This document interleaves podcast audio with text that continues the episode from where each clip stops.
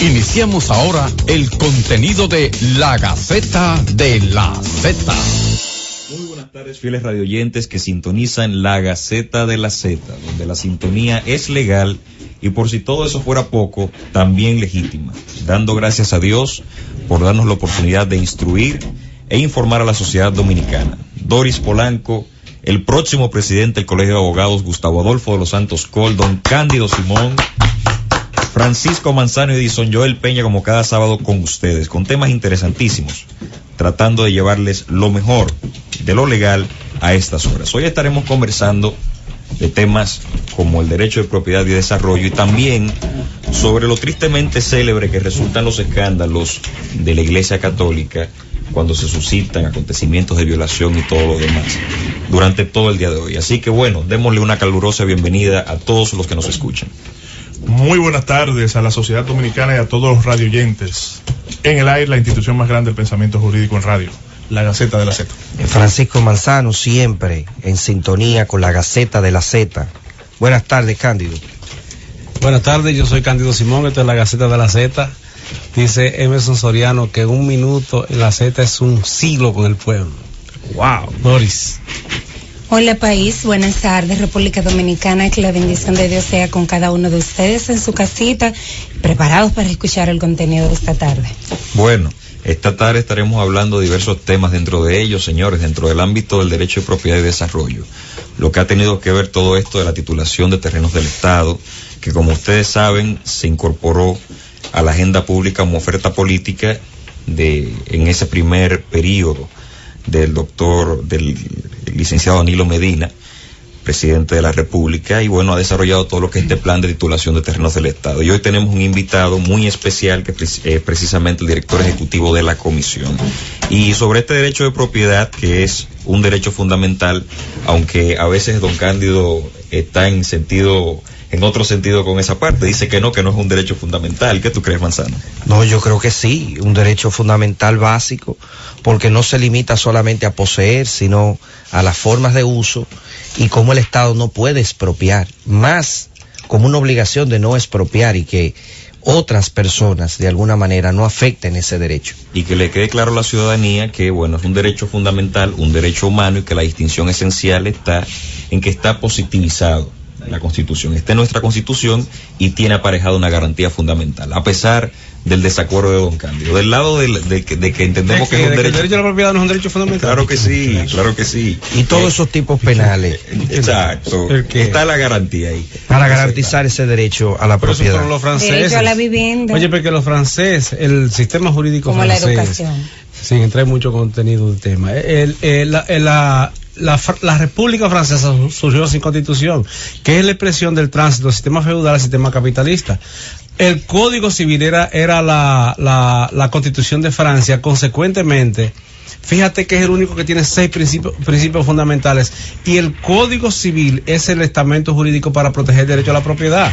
O sea, ¿quién dijo que el derecho a la propiedad es funda- fundamental? Pero eso lo vemos. Oh, pero lo, eso exten- lo, ex- lo extraemos del 51 de la Constitución y cuando y uno por el hecho de que esté en la Constitución significa que es fundamental. Claro que sí. Esa es una teoría que es yo una comparto. teoría. Estamos de ese lado. Nada más y nada menos que Ferrayoli, Norberto Bobbio, Edison Joel Peña, No, no, no, Manzano no. Ferrayoli no. Ferrayoli no, tranquilo. Ahí estamos. Pero bien, hoy con nosotros tenemos un invitado especial, como le anunciamos. Se trata del licenciado José Dantes Díaz, quien es el director ejecutivo de la Comisión Permanente para la Titulación de los Terrenos del Estado. Y bueno, agradecido sobremanera por acompañarnos el día de hoy, vamos a darle un fuerte aplauso. Pero aplaudan en serio, si no, no van a aplaudir. Gracias, gracias, muchas, muchas gracias. Cándido aplaudió tres veces nada más. Ah, sí, Cándido no va. Bueno, bueno. Buenas tardes, Cándido, Harold, Gustavo, Francisco y Doris Polanco, a quien realmente yo debí de mencionar de primero porque es la dama. Gracias. ¿Por qué? Porque ese. No, porque señor, la somos dama. iguales. ¿Qué es No, eso? las, las Eso de- damas primero. Eso de dice un, pos- nega- di- dice un principio universal. pero discriminación. A los caballeros no- Gracias, licenciado. Bueno, hoy estaremos hablando de, de todo lo que ha sucedido en República Dominicana. Ya la comisión tiene cinco años desde su creación, pero mucha gente todavía no conoce el trabajo que está haciendo la Comisión de Terrenos del Estado. Y nos gustaría, bueno, ilustrar a la ciudadanía sobre lo que hace la comisión, cuáles han sido sus logros en estos años y qué nos permite entender el papel importante que juega en la sociedad dominicana.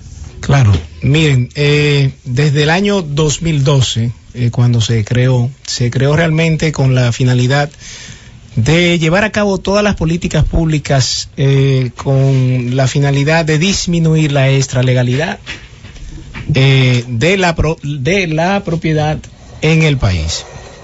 Y en ese sentido eh, se concibió como un órgano interministerial de las instituciones que intervienen en todos los procedimientos de la titulación. Y en este caso estamos viendo que son prácticamente las instituciones que son las detentadoras de todos los terrenos del Estado, bienes nacionales, el INVI, el CEA, el IAD, entre otras. Y vuelvo y digo, el, el fin era buscar de qué forma se podía disminuir la extralegalidad que hay en todos los, pro- todos los proyectos que el Estado ha ido desarrollando desde el año 60 y- 62 para acá. Cuando nos vamos, por ejemplo, a la parte del campo, lo que tiene que ver con la reforma agraria, los parceleros y toda esa, todo ese sector, nos damos cuenta que en 55 años se habían asentado más de 100 mil personas, de, de las cuales menos de un 10% tenían un título de propiedad. O sea que ahí tú realmente tenías una fuente de extralegalidad extremadamente alta. Pero cuando nos vamos a los predios ya de las grandes ciudades, nos damos cuenta que los asentamientos que se han ido creando a lo largo del tiempo también estaban sobre terrenos que eran del Estado y que también carecían no de los títulos. ¿Por qué? Porque fueron esos asentamientos que se crearon, unos de una manera natural, otros por el Estado mismo, por las situaciones, vamos a decir, de una calamidad pública, algún ciclón, o por simplemente eh, la reubicación de todo un grupo social eh, por vías eh, por vías quizás no lo suficientemente legales.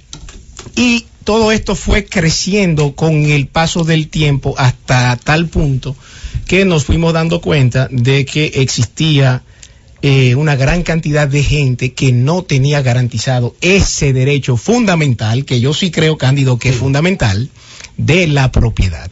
Y de ahí que se cree entonces la comisión para disminuir todo este fenómeno y es lo que hemos hecho en los últimos cinco años.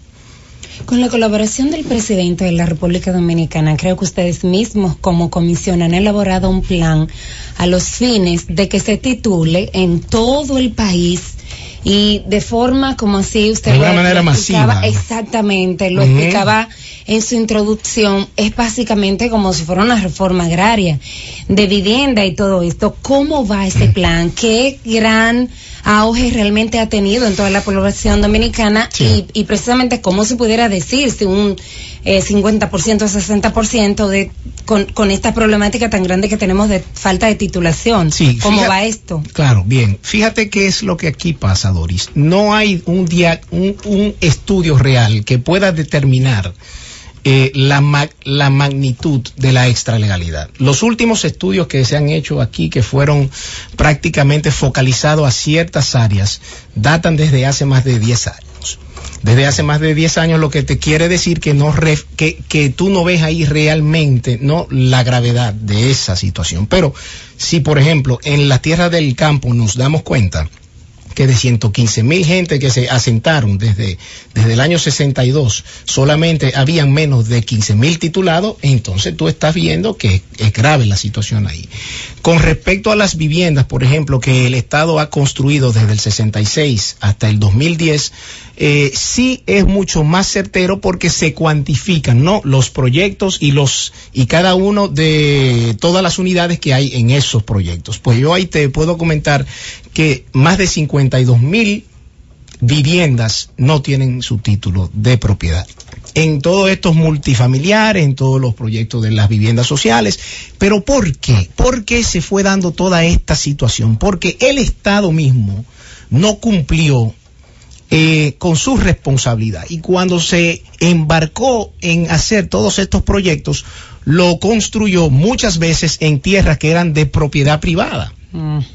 Y no se pagaba el justo precio o la indemnización a los dueños de esos terrenos. Es. Aún hayan sido declaradas de utilidad pública, porque hay muchos casos que fueron declarados de utilidad pública, pero hasta que no media ese, ese pago, no hay transferencia de ese derecho de los dueños de esos terrenos al Estado dominicano. Es el caso de, del, por ejemplo, del ensanche Luperón aquí en el distrito. Eh, no exactamente, porque allá, esos, esos fueron asentamientos que se fueron creando de una manera natural. Yo hablo de los, de los proyectos que el Estado construyó, los multifamiliares, por ejemplo, todos los apartamentos multifamiliares, Vivienda, Inavi. Invivienda, José Contreras, eh, todos esos apartamentos que hay, ¿no? Eso Tanto aquí en la capital como en Santiago, todos los apartamentos que ustedes ven por allá, Puerto por la, Plata, el barrio la calle de las Carreras, Puerto barrio- Plata, Samana, en todas, en, En en las, Plata- en en las Puerto Plata- 32 provincias En hay. Puerto Plata hay dos barrios famosos. Uno le dicen Haití porque quedaba del otro lado de una cañadita. Sí.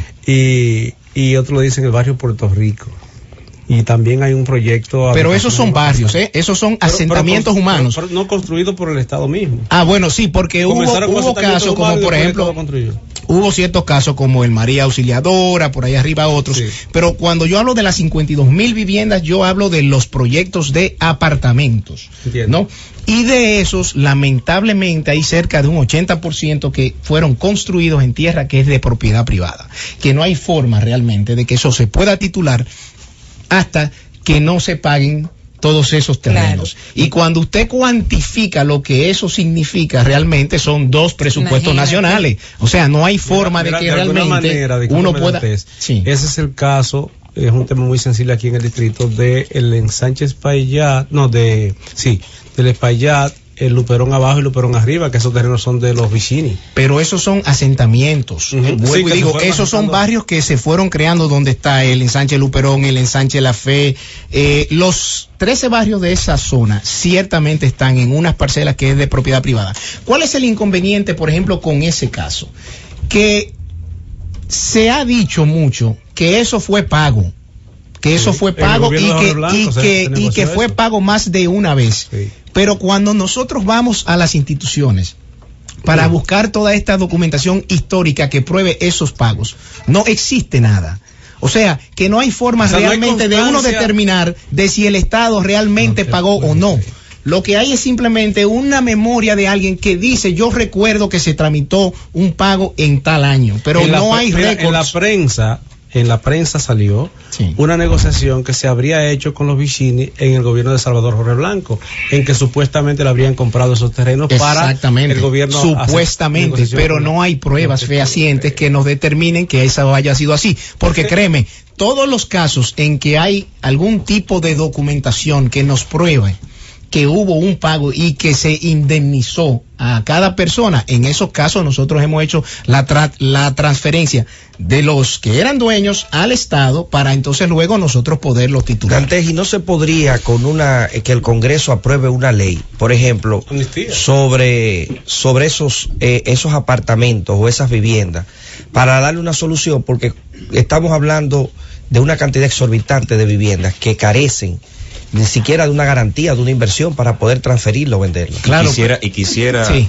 licenciado Dantes, Sí. acumular con esa pregunta una inquietud de cómo fue que pudo degenerar en todo esto algo que inició con el sistema Torres. Pero antes de su respuesta vamos a pasar una pausa. La Gaceta de la Z. Si estás pensando en montarte, viajar, remodelar tu casa o simplemente comprar algo nuevo, solo te hace falta solicitar un préstamo popular con tasa fija hasta 5 años. Realiza lo que deseas en nuestra temporada de préstamos. Banco Popular, a tu lado siempre. Sigue la Gaceta de la Z. Y estamos de vuelta ahora con la respuesta del licenciado José Dantes. Adelante. Francisco, eh, tú me estabas preguntando que por qué no hay una ley, ¿verdad? Que, que pueda Que hacer frente pueda a, este hacer- a solucionarlo. Bueno, fíjate lo que pasa, es que vuelvo y digo, la situación es que en el, en el caso de todos estos proyectos, lo que procede legalmente es que el Estado indemnice a los dueños de esos terrenos. O sea, ahí no hay ley que realmente pueda cambiar esa situación, porque como tú, tú bien estabas diciendo, del sistema Torres que hemos heredado, este derecho de, de propiedad, que es imprescriptible, ¿no? Aunque el Estado lo haya declarado de utilidad pública, para una finalidad totalmente social. Tiene que cumplir con ese mandato constitucional de indemnizar a esos dueños. O sea, que la bola está en la cancha donde debe de estar. Entonces, ¿qué hemos visto en los últimos años con las altas cortes desde el 2010 para acá?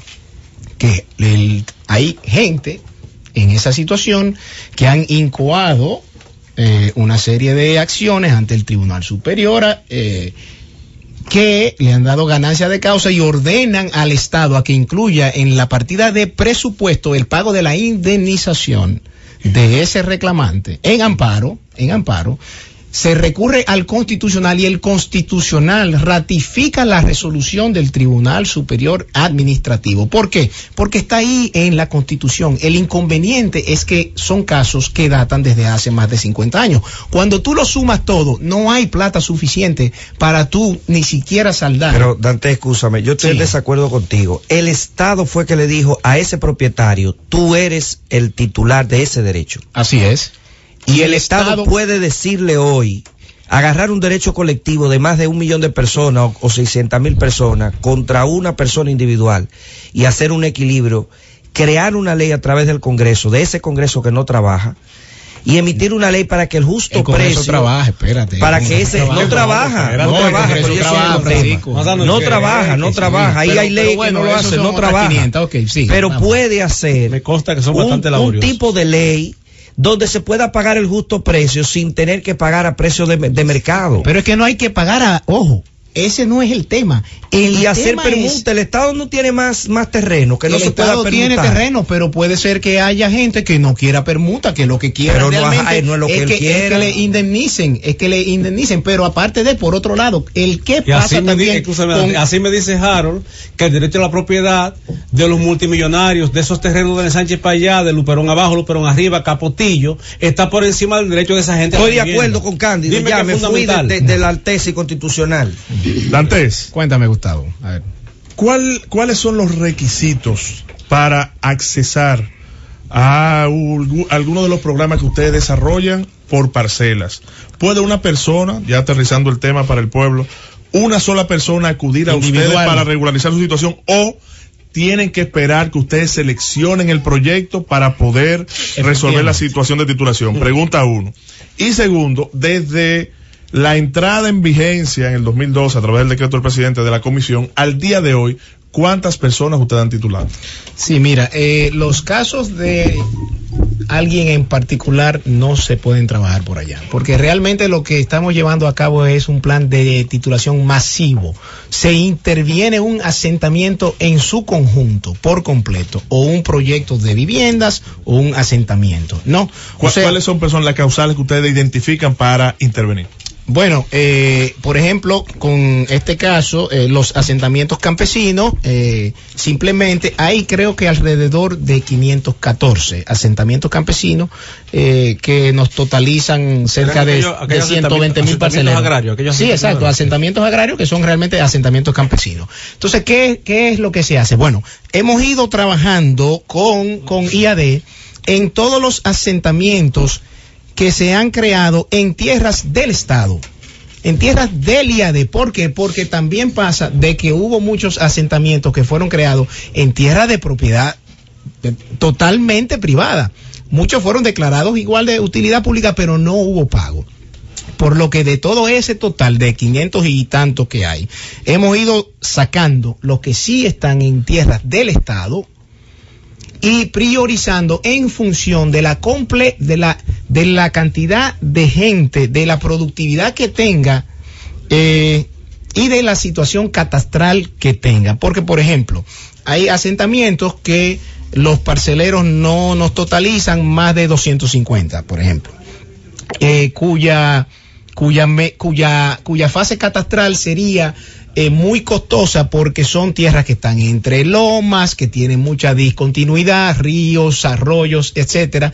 Mientras cuando tú tienes otros asentamientos que son en tierra llana, que son de una producción eh, de, de alta importancia, como por ejemplo eh, los, los granos, por ejemplo, las habichuelas, el arroz, por ejemplo, toda esa zona por ahí del noreste, eh, que es mucho más fácil también y mucho menos costoso llevar a cabo todo ese proceso de titulación. Entonces vamos seleccionando sobre una, so- sobre una serie de, de siete u ocho criterios, tanto técnicos como legales, como financieros, como topográficos.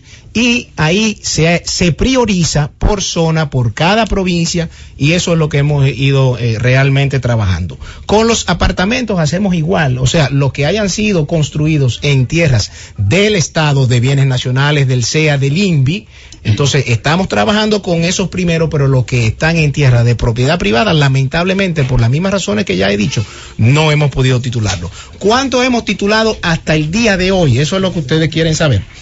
Desde el 2014, que fue cuando se comenzó realmente, porque aunque, aunque esto fue creado en el 2012, no, no pudo funcionar hasta el 14, porque en el 2013 quizá ustedes recordarán que fue el, el- el año de la austeridad fiscal y, no, y no hubo presupuesto. Desde el 2014 para acá ya vamos por más de 31.500 títulos. 31.500 títulos en tres años que cuando usted toma en cuenta que desde la creación del Estado mismo no se habían expedido ni siquiera mitad de eso, pues no- nos damos cuenta que hemos hecho eh, algo eh, muy significativo en, en un tiempo récord. Cuando de los 150, 115 mil productores eh, que se asentaron desde el 62 para acá, menos de un 10% tiene títulos, pues en tres años nosotros ya hemos titulado más de 15 mil. O sea, que hemos, nos ha tomado tres años lo que al Estado le tomó 55 años, pero no como una política pública. Lo que hubo en esos 55 años fueron los interesados que se acercaban a las instituciones para tratar de regularizar su situación particular, pero no existía una política pública como tal, dirigida exclusivamente a titular todos los terrenos y los proyectos del Estado. Licenciado Antes, usted sabe que la Z es del pueblo. Así es. Recordarle a los oyentes que los teléfonos en cabina están abiertos y disponibles para ustedes. Desde Santo Domingo, 732 con el 809-0101. Desde el interior sin cargos, 809-200-0101. Y desde el exterior, sin cargos, 855-221-01. Aquí está el hombre encargado de darle título a la gente que no tiene título. Claro, No. ya Ay, para madre los- mía. ya Los la proyectos habitacionales del campo, Sí. de aquí, de la ciudad. Edison. Una, una preguntita. eh, Cuéntame, ¿Qué política tienen ustedes con relación a los intrusos? Porque es conocido que existen bandas de personas que se dedican a ocupar terreno, sean públicos o privados. Entonces, eh, al parecer, como usted plantea, la- plantea las cosas, estamos partiendo de la buena fe, de asentamientos que fueron naturales, de personas que fueron ocupando lugares en función de la necesidad de vivir, eh, de vivienda que a veces el Estado no le puede proveer. Sí. Pero también, reitero, existen bandas de personas que se dedican como negocio exclusivamente a ocupar terrenos públicos y privados, y privados, que es un problema social también. ¿Cómo usted, qué política tienen ustedes para evitar eso? Bueno, en el caso nuestro, como ustedes bien saben, eh, esto es un Estado social y democrático de derecho, ¿verdad? Con la separación de los poderes, donde las instituciones, cada, cada una tienen sus- sus facultades legales.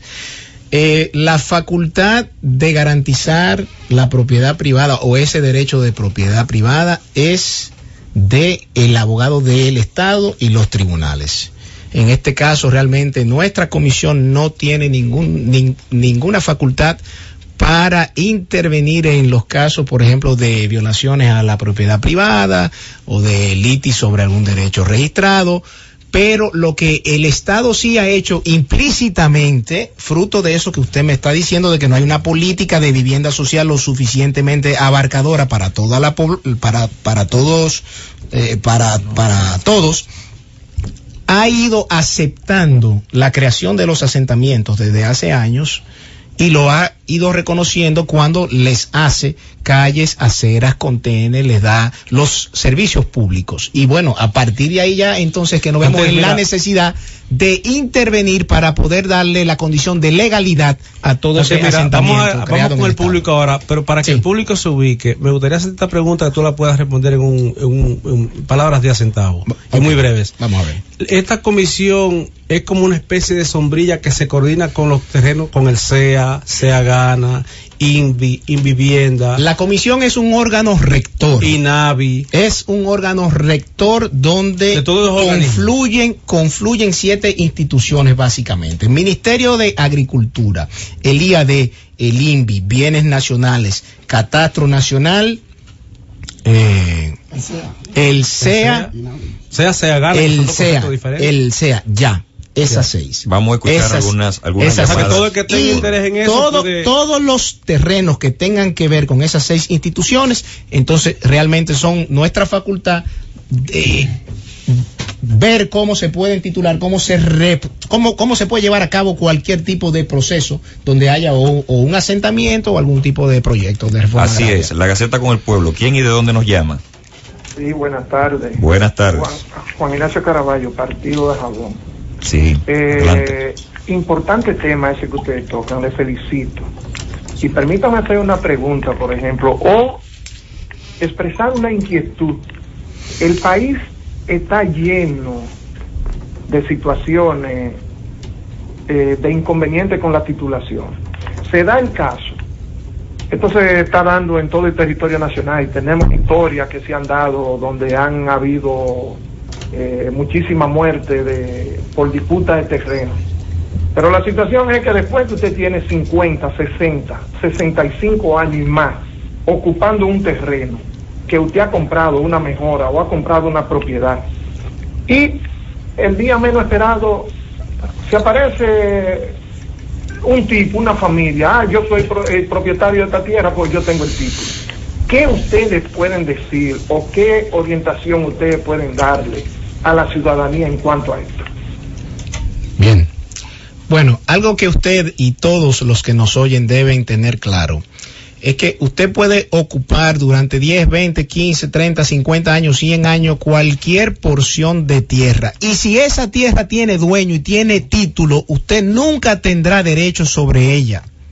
¿Por qué? Porque ya eso tiene dueño. Que el dueño tenga 20 años que no iba por ahí, o que tenga 30 años que no iba por ahí, lamentablemente eso no es una razón para que se pueda reconocer ningún derecho sobre ella. ¿Qué yo le sugiero? Que antes de que cualquier persona compre o trate de ocupar cualquier predio, que se verifique que no tenga dueño y que usted, en caso de que tenga dueño, procure hacer contacto con esa persona para que le pueda comprar la porción que usted quiere. O si ha construido la mejora con el consentimiento escrito del dueño y eso es otra situación. Exactamente, así es, Cándido. Bueno, y en breve seguimos con el pueblo que está, bueno, están eh, congestionadas las, las, las- las líneas. Habla de los terrenos de SEA. Habla de los terrenos, Te ¿verdad? Pero esto. ¿Cómo? antes Ah, que eh. eso, vamos a pasar una pausa. La Gaceta de la Z. Sigue la Gaceta de la Z. Estamos de vuelta, acabamos de salir del programa de la Gaceta, fuera del aire, y ahora entramos de nuevo en el aire. Y bueno, seguimos tomando algunas llamadas. La Gaceta de la Z, ¿quién y de dónde nos llama? Sí, buenas tardes. Buenas Me habla, tardes. eh, eh, Juan Rivas. ¿Cuál es su duda? Que mi pregunta es, yo compré al Consejo Estatal del Azúcar en la en el Batey Guanuma desde el año 2002 una porción de terreno que pagué y obtuve eh, la carta de saldo. Me gustaría saber cuáles son los trámites para yo obtener el título. Muchas gracias. Dale, Dante. No, como él bien dice, fue al CEA que él le compró. Él tiene que ir allá y allá es que le van a explicar qué él debe hacer para entonces ya poder acabar con su compra. Pero ustedes están con coordinándose proceso. con el SEA para regularizar el tema de los terrenos de gente que le han comprado al SEA y en algunas gestiones anteriores le venden tres y cuatro veces a diferentes personas sobre un Fíjate lo que pasa, vendido. fíjate O lo sea, que pasa, Cándido. estratégico con eso. Fíjate lo que pasa, Cándido. Eh, desde el mes de septiembre del 2016 se creó una comisión para intervenir eh, el SEA y hacer un inventario de todos los terrenos y todas las operaciones que ellos han llevado a cabo desde el 2000 para acá. Esa es una, co- esa es una comisión que la preside Bautista Roja Gómez, la integramos el Contralor General, el director de Catastro, el director del SEA y quien les habla. ¿Cuál es la función de esa comisión? Pues exactamente eso, llevar a cabo un levantamiento. Bautista Rojas Gómez. Sí, sí, sí. El médico. Sí, sí, sí. mismo. Eh, llevar a cabo un levantamiento. ¿eh? No, no, no, él está presidiendo la comisión, es una función gerencial. O sea, él no, él no tiene por qué conocer el derecho inmobiliario como tú lo conoces, como yo lo conozco. Es un tema gerencial, es como, por ejemplo, Gonzalo Castillo. Ya, ya, Gonzalo ya, Castillo, ya. cuando lo pusieron ahí en obra mira, pública. eh, mira. no, no, pero que Excelente gerente, ¿eh? Andrés, Andrés Navarro, cuando lo pusieron canciller, pero un arquitecto en la Cancillería, y miren el, excelente trabajo que hizo. Y, a- y hoy está donde está y está haciendo un Bauta fue director, un fue, excelente fue ministro de Medio. Ambiente. y Pero bueno, Sigue, sigue. pero, pero bueno, eh, para yo contestar. Mira, Francisco no es medioambientalista, eh, Francisco y- Domínguez Brito, lo que es abogado, y míralo Brito. ahí. Y míralo ahí. Bueno, entonces, ¿qué es lo que estamos aquí llevando a cabo? Es todo un levantamiento de los terrenos que hay en el CEA y las transacciones que se han hecho desde hace 17 años para acá, para tratar de poner un poco de orden en esa casa que ciertamente ustedes, ustedes saben que ha sido objeto de escándalos y de muchas situaciones porque lamentablemente hubo mucha gerencia donde... eh, lo gestionaron de una manera, vamos a decir, poco profesional. Y en ese sentido hemos estado trabajando desde el mes de septiembre, ya nosotros tenemos 10 meses y algo, eh, y hemos determinado varias cosas muy fundamentales. Número uno, que hay una serie de trabas burocráticas internas, que es lo que lleva a que todo el mundo se de- desespere. Porque tú eh, quieres comprar una porción, tú lo comienzas hoy y fácilmente dura cinco o seis años hasta que ellos finalmente te puedan hacer tu Y contrato después que te definitivo. venden por un precio, se aparece una comisión de, que de evaluación. y También, o sea, hay muchas malas prácticas que hemos ido detectando, malas prácticas que van a ser, que van a ser desmontadas. Pero también de esta forma es ver cuál es el patrimonio que tiene el CEA y cuáles son las tierras que ya no son de vocación para la producción de caña, sino que tienen otro tipo de vocación urbana o turística para transferirla a las instituciones que le puedan dar un uso mucho más mucho más provechoso, vamos a decir, en este caso. Dantes, Entonces- a- al inicio decía Sí. que las damas primero y quiero decirles que Doris tiene una pregunta hace rato ahí en Hall. Ah, bueno, pero son todos ustedes que no la han dejado. En este caso, estoy contestando Sí, aquí. de que Entre están- hombres, se está entre- poniendo una evidencia muy fácil. Evidencia fácil, Doris, cuéntame, querida. Mira, de verdad que sí que ha sido eh, sumamente eh, beneficioso todo este programa en esta tarde, pero mira, ustedes como comisión, imagino que tienen eh, la potestad de ir delante del Ejecutivo o delante de cualquier otra entidad que a ustedes pues les suceda. Eh, a los fines de resolver la pro- de seguir resolviendo la problemática de titulación en la República Dominicana. ¿Tienen ustedes como comisión una propuesta de modificación a la norma actual para ver si una vez y por todas se viabiliza el proceso tan tedioso de titulación? Fíjate lo que pasa, Doris. Nos hemos dado cuenta en estos eh, cuatro años, un poco más de cuatro años, que no es tanto la norma el problema, son los actores del sistema. Burocracia. Bien, la burocracia. Es la burocracia que hay en los órganos que intervienen en todos estos procedimientos y, y en el caso del Estado, de las instituciones que gestionaban todos estos procesos, porque ¿cómo tú me puedes decir a mí, por ejemplo, que la Dirección General de Bienes Nacionales tenga 52 mil apartamentos y que no haya ni siquiera titulado los que sí fueron construidos en tierras del Estado. ¿Cómo tú me dices a mí que el IAD asentó 115 mil personas, 55 años, y hasta que no llegó esta comisión y tituló 15 mil nuevos parceleros, ellos no habían titulado nada. Pero ¿por qué pasa eso? ¿Tú sabes por qué pasa eso? Efectivamente, porque las funciones de esas instituciones no es titular. Las funciones de bienes nacionales no es titular. La función del IAD no es titular. La del INVI no es titular. Entonces aquí ciertamente hay que sentarse a repensar desde el Estado mismo qué vamos a, a llevar a cabo para que esta que lo, lo que es hoy una política pública se pueda articular de, de una forma permanente, una- amparado una en política- un marco legal que permita que el Estado entonces lleve a cabo esto de forma sistemática y que todas las instituciones estén bajo ese órgano rector para los fines de la titulación, porque no es que en este caso nosotros vamos, por ejemplo, a a trabajar con la productividad de, de la tierra, por ejemplo. No, no, eso no es facultad nuestra, esa es la facultad del IAD.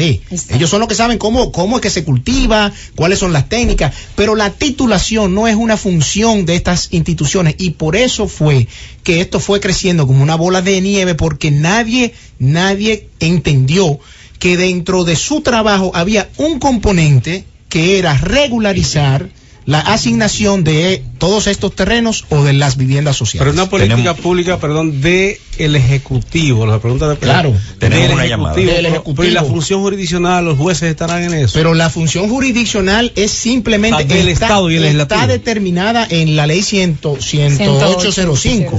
O sea, el proceso de, de, de tu poder titular, tú sabes que pasa por una fase técnica, mensura catastral, los tribunales, en caso de que haya liti, porque ya hasta los deslindes han, han sido desjudicializados, y los registros de títulos. Pero eso fluye siempre y cuando, siempre y cuando el origen del derecho no tenga tantos obstáculos y tantos cuestionamientos y el expediente técnico realmente eh, esté lo suficientemente claro. Ahora, sí hay debilidades. ¿Por qué? Porque aquí no existe una cartografía nacional. Aquí hay una serie de parcelas superpuestas que eso da miedo, pero se ha ido trabajando desde hace años en ese sentido. Ahora, eso es responsabilidad de otro poder del Estado. Tenemos una llamada. Sí. La Gaceta con el Pueblo. ¿Quién y de Sí, dónde nos llama? Buenas tardes. Es de Cristo Rey. Es de Cristo Rey que le hablamos. Adelante. Yo quisiera saber qué función tiene en el SEA el, el entrevistado para saber qué tipo de preguntas yo le puedo hacer con relación a los terrenos de Duquesa. Pregunte ¿Qué ahora, pregunte ahora. Tanto y sugieren tanto para cualquier tipo de terreno. Cuando usted tiene los documentos y saben quiénes compraron y quiénes analizaron para comprar terrenos dos y tres veces y los adendos de los terrenos. Muchas gracias ¿Y por su pregunta. tan larga las Muchas gracias. cuando tienen que investigar cualquier tipo de terreno? Muchas gracias. La Gaceta de la Z. ¿Quién y de dónde nos llama? Sí, buenas tardes. Le habla la señora Gloria Rodríguez. Un placer. para preguntarle al señor que se encuentra ahí en el programa. José Dantes. José Que Dantes. si él me puede decir algo con relación a las personas que residen en el residencial Ortega y Gasset, que hace más de 25 años que adquirimos estos apartamentos y tampoco se han titulado, que qué él me puede decir con relación a eso. Muchas gracias por su llamada. Gloria Rodríguez. Doña Gloria, sepa que pronto vamos a ir por ahí para darle sus títulos. Ese es uno de los ese es un residenciales. aplauso. Ese es uno de los Excelente. pocos residenciales Lo escuchó en, por el, la Z. en el Distrito Nacional que fueron construidos en tierras del Estado. Sin embargo, fíjense lo siguiente para que ¿El ustedes José vean. Contreras? ¿Eh? ¿El José El Contreras? Ortega y Gasset. el Ortega y Ortega Gasset. y Gasset. ¿Dónde está Fíjense, fíjense aún en Ortega y Gasset con la Pedro Livio Cedeño. Fíjense lo que pasa, fíjense lo que pasa aún con ese tipo de, de casos que sí se la pueden resolver. doctor, la sexta ¿Dónde estaba la cárcel? Ah, sí, Frente sí, donde estaba sí, la sí, cárcel sí, que sí, tú ya. caíste. La que 40, caí la 40. Unas cuantas veces. Cándido entendió desde que le dijeron la cárcel. Sí, Él entendió. de una vez que yo a cárcel, Cándido era caco caliente en ese momento. Entonces, fíjate lo que pasa. Fíjate lo que pasa, fíjate tribunal de trabajo. El tribunal de En esa NA, zona, sí. el que estaba por ahí arriba. Ah, perfecto, sí. Pero fíjate, fíjate cuál es la situación con esos proyectos. Fíjense que aún estén hechos en tierras, construidos en tierras del Estado, hay una situación legal y técnica que hay que resolver primero. ¿Y cuál es esa situación? Que para usted poder sacar un título de un apartamento debe tener un régimen de condominio.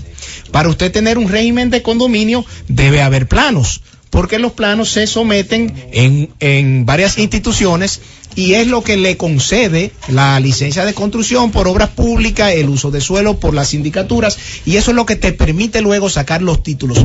¿Qué ocurre? Que la mayoría, por no decir el total de todos esos proyectos, no tienen planos.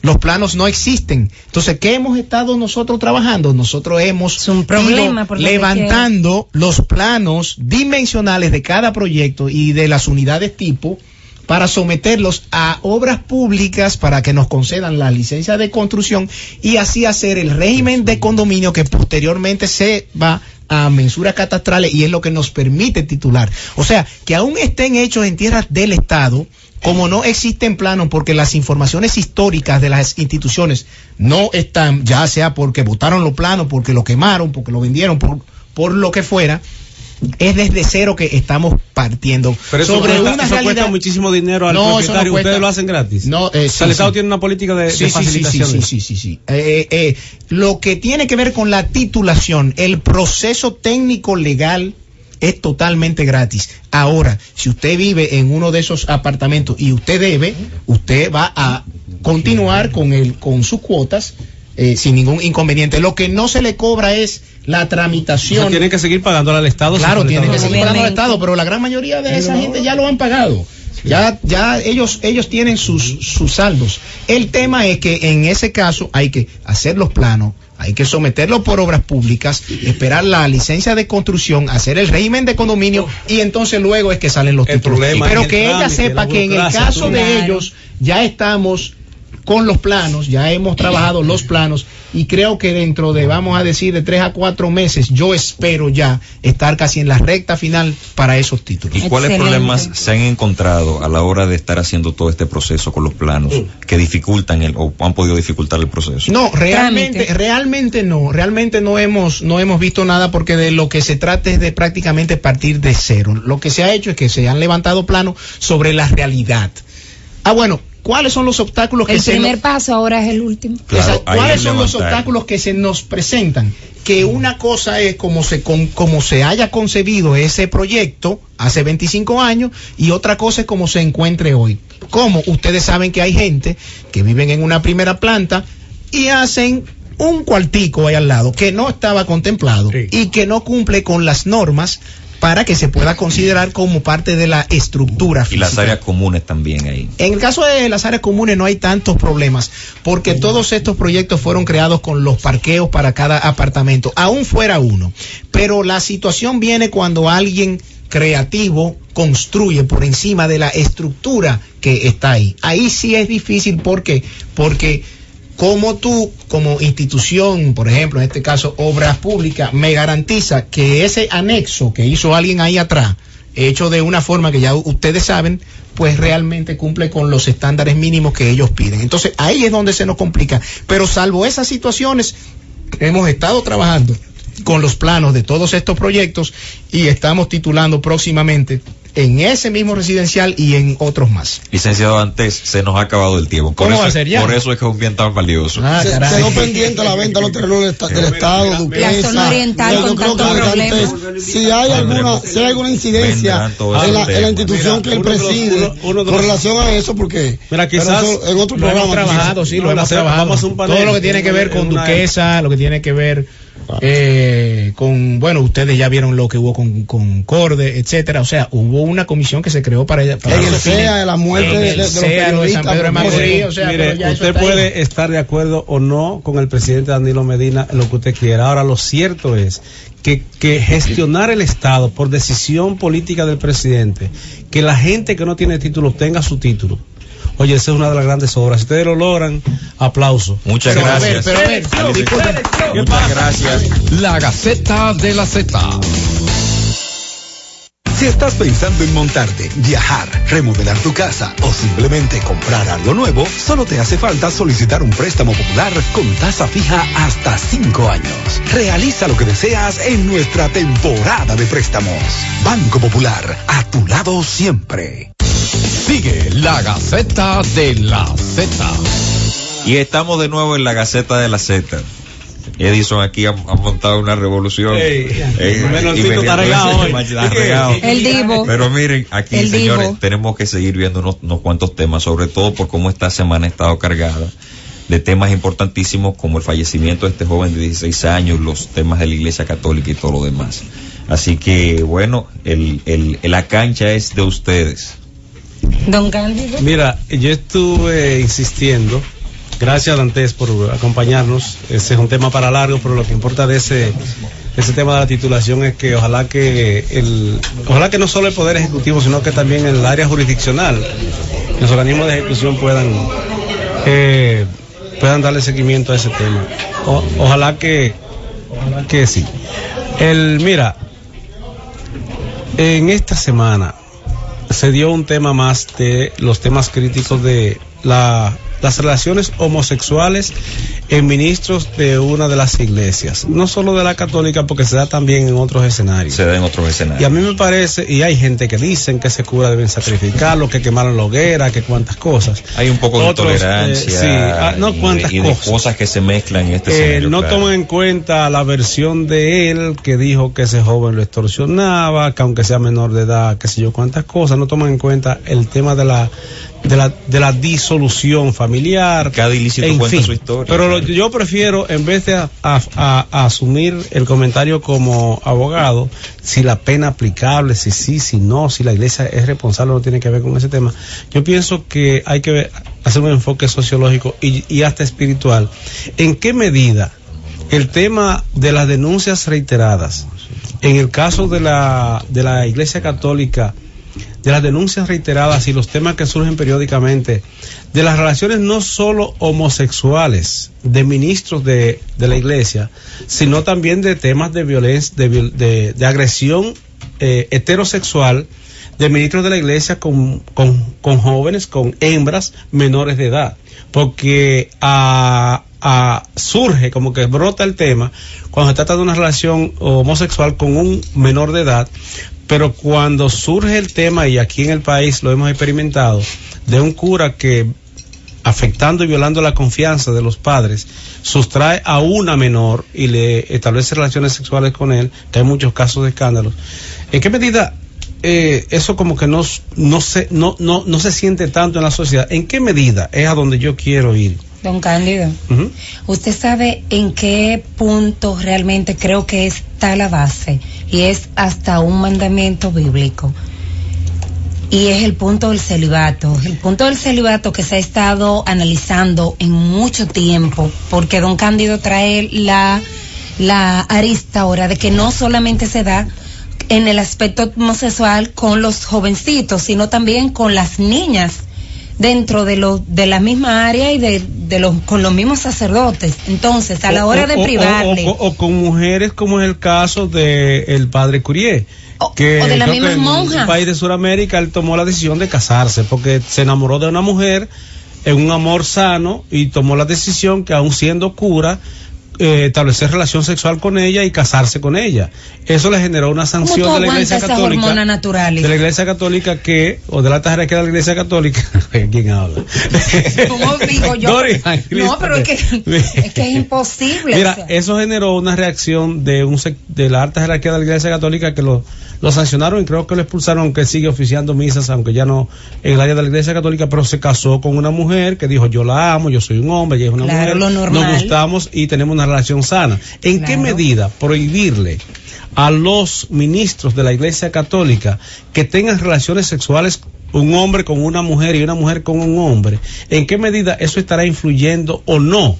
Esa represión, esa restricción estará influyendo o no con el tema de estos escándalos, no solo con, lo- con, eh, con el tema de los eh, eh, homosexuales, sino de los heterosexuales. ¿En qué medida debemos reflexionar con ese tema, que es un enfoque distinto a la parte mórbida de Mira, el- eh, per- ah, perdóname, que era que iba a continuar precisamente con el, el punto que inicié.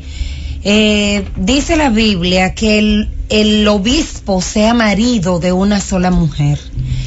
Significa esta premisa que no debe haber ningún tipo de prohibición a que el hombre No, pero no solo a los se obispos. case. No, no, no. A todos. Quiero decir obispo porque es el rango más alto que hay. Si un obispo tiene que ser casado, tiene que dar ejemplo de su familia.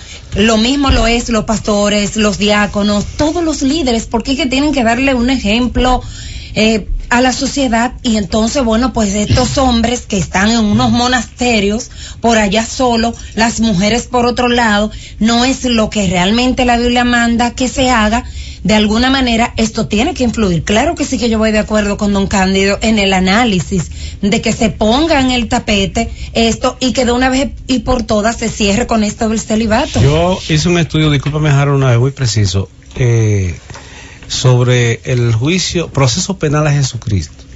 Y me puse a investigar, a investigar muchas cosas. Y una de ellas es, una de ellas es que en el libro de Dan Brown sobre el código da Vinci, él dice que entre los apóstoles hay la imagen de una mujer y que esa mujer es María Magdalena al lado de Jesucristo.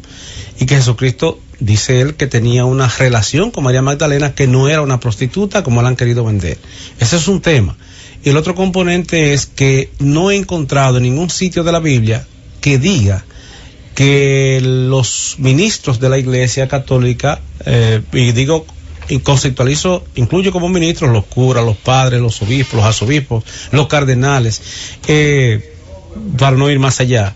No he encontrado en ningún sitio de la Biblia que se prohíba que ellos tengan relaciones con una mujer. No lo he encontrado No lo en parte, ni tampoco he encontrado en parte donde diga que las mujeres no pueden ser ministras de la Iglesia Católica. yo, mira, yo veo el análisis desde tres ópticas. Primero, eh, en la iglesia, el celibato y la homosexualidad. Para mí el celibato, tú tratar de convencer a la iglesia católica de que quite el celibato, eh, yo creo que eso no va a suceder. Porque el celibato es, una, es un tema inclusive económico. Un sacerdote tú lo movilizas de una iglesia a otra, si se casa, esa persona va a tener que tener hijos, va a haber problemas de adopción. Imagínese un sacerdote que representa la dignidad humana y que se ha demandado por pensión. Luego vienen los divorcios, esa persona entiende que esa, esa pareja con la que se unió, entonces él va a tener otros problemas que la iglesia sacrificaría y mantendría el celibato como un tema. Ahora, pedirle a la iglesia católica que haga su celibato es pedirle a una persona que no respetemos los matrimonios homosexuales. Tú tienes que respetar que el Estado, la iglesia católica pertenecen a un Estado. Ese Estado que se llama el Vaticano y que tiene sus propias políticas y tiene su propia función y las personas acuden voluntariamente. El problema está en no supervisar la homosexualidad en las, en las iglesias. No se trata de permitirle a los padres que se casen como una solución a que se violen niños. ¿Por qué? Porque no está ahí el problema. Y dos, lo que me preocupa es que este caso resulta con esta situación, pero pudieran haber más sacerdotes ahora mismo, mientras estamos hablando, Claro.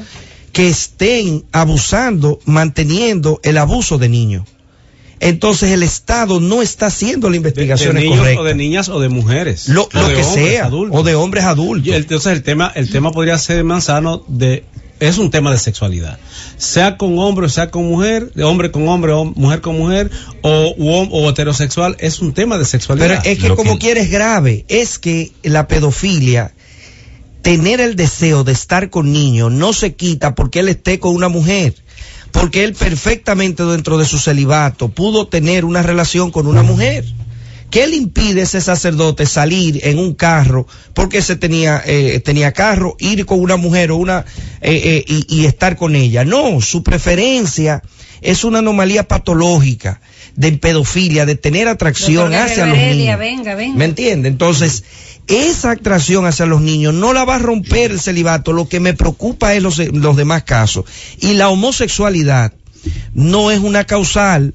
Es decir, no es una enfermedad. La OMC, la Organización No. Mundial de Salud, sacó la homosexualidad como un tipo de trastorno. Pero a alguien se le ocurrió que es un trastorno. Es una, Sí, cuestión, de, es un- una cuestión de elección y de elección. Bueno, Y Hitler yo creo que persiguió tiene que ver una muchísimo. cuestión de orientación biológica. Pero Hitler los mandaba a campos Bueno, de es un concentración. tema A mí sí me llama mucho la atención lo que hablas de la, lo que planteas de la detección.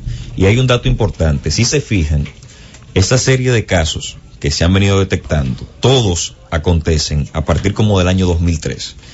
Y a pesar de que Acento levanta una, una serie de información sobre esos casos como una especie de memoria contra el olvido, el primero de esos casos, uno de los primeros fue el del, el del padre Domingo Espinal, que fue de los que estrenó las medidas anticipadas de la entrada en vigencia del Código Procesal Penal con la resolución 1920. Yo recuerdo que la vista de mandamiento de prisión provisional se conoció en el cuarto juzgado de instrucción en ese entonces. O sea, que de alguna manera esa variable puede ser importante. Con la entrada en vigencia del Código Procesal Penal se comenzaron a detectar. A ¿Sabe detectar qué fue lo que se los come- casos sabe qué fue lo que se comenzó a detectar? Que la sociedad le levantó el velo a la secretidad. Y fíjate una cosa, Manzano, no dejemos por incierta la posibilidad de que la Iglesia Católica, en un concilio que debiera llamar de reflexión sobre este tema, pienso yo, levante el tema del celibato. El Papa, este Papa, que tiene una visión distinta, dijo recientemente que el celibato no es una doctrina de fe. O sea, que no es necesariamente un tema de, de creencia, sino de decisión que tomó eh, la, la Iglesia Católica en ocasión de dos concilios, el de, Sí. el de Trento y el, y el, y el de- Exacto, en el, de- en el siglo IV y algunos entonces, también entonces, al es una decisión política de la iglesia como tal que hay muchísimas discusiones respecto del origen de la misma, pero no es una decisión que no es una decisión bíblica. O sea, no está necesariamente en la Biblia. Yo solo lo que puse fue... Pero claro, y algunos papas eran hijos de otros, es decir, tú veías cómo eh, se podían hasta heredar, básicamente. Mira, ni siquiera Pedro, el que dicen que sobre esta roca edificaré mi iglesia y la iglesia católica entiende que fue el primer papa, Pedro tenía suegra. Sí, Por él se Dios. casó, él tenía su esposa. Por Dios. Pero lo que importa es que me parece que es un buen momento para uno darle un enfoque distinto, eh, distinto al morbo y al tema penal y punirle cuantas cosas, a ver si asumimos y levantamos el debate a fin de que la Iglesia Católica considere la posibilidad de facilitar que sus ministros tengan una, una familia nuclear, su mujer, sus hijos, sin temor a que lo demanden por pensión alimentaria y esas cosas, no, ese no es el tema.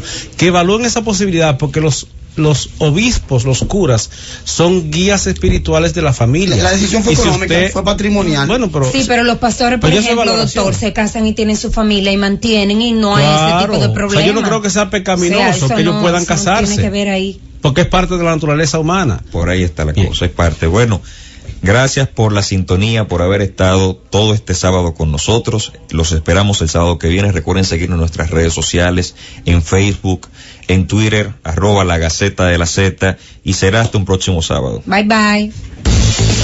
La Gaceta de la Z.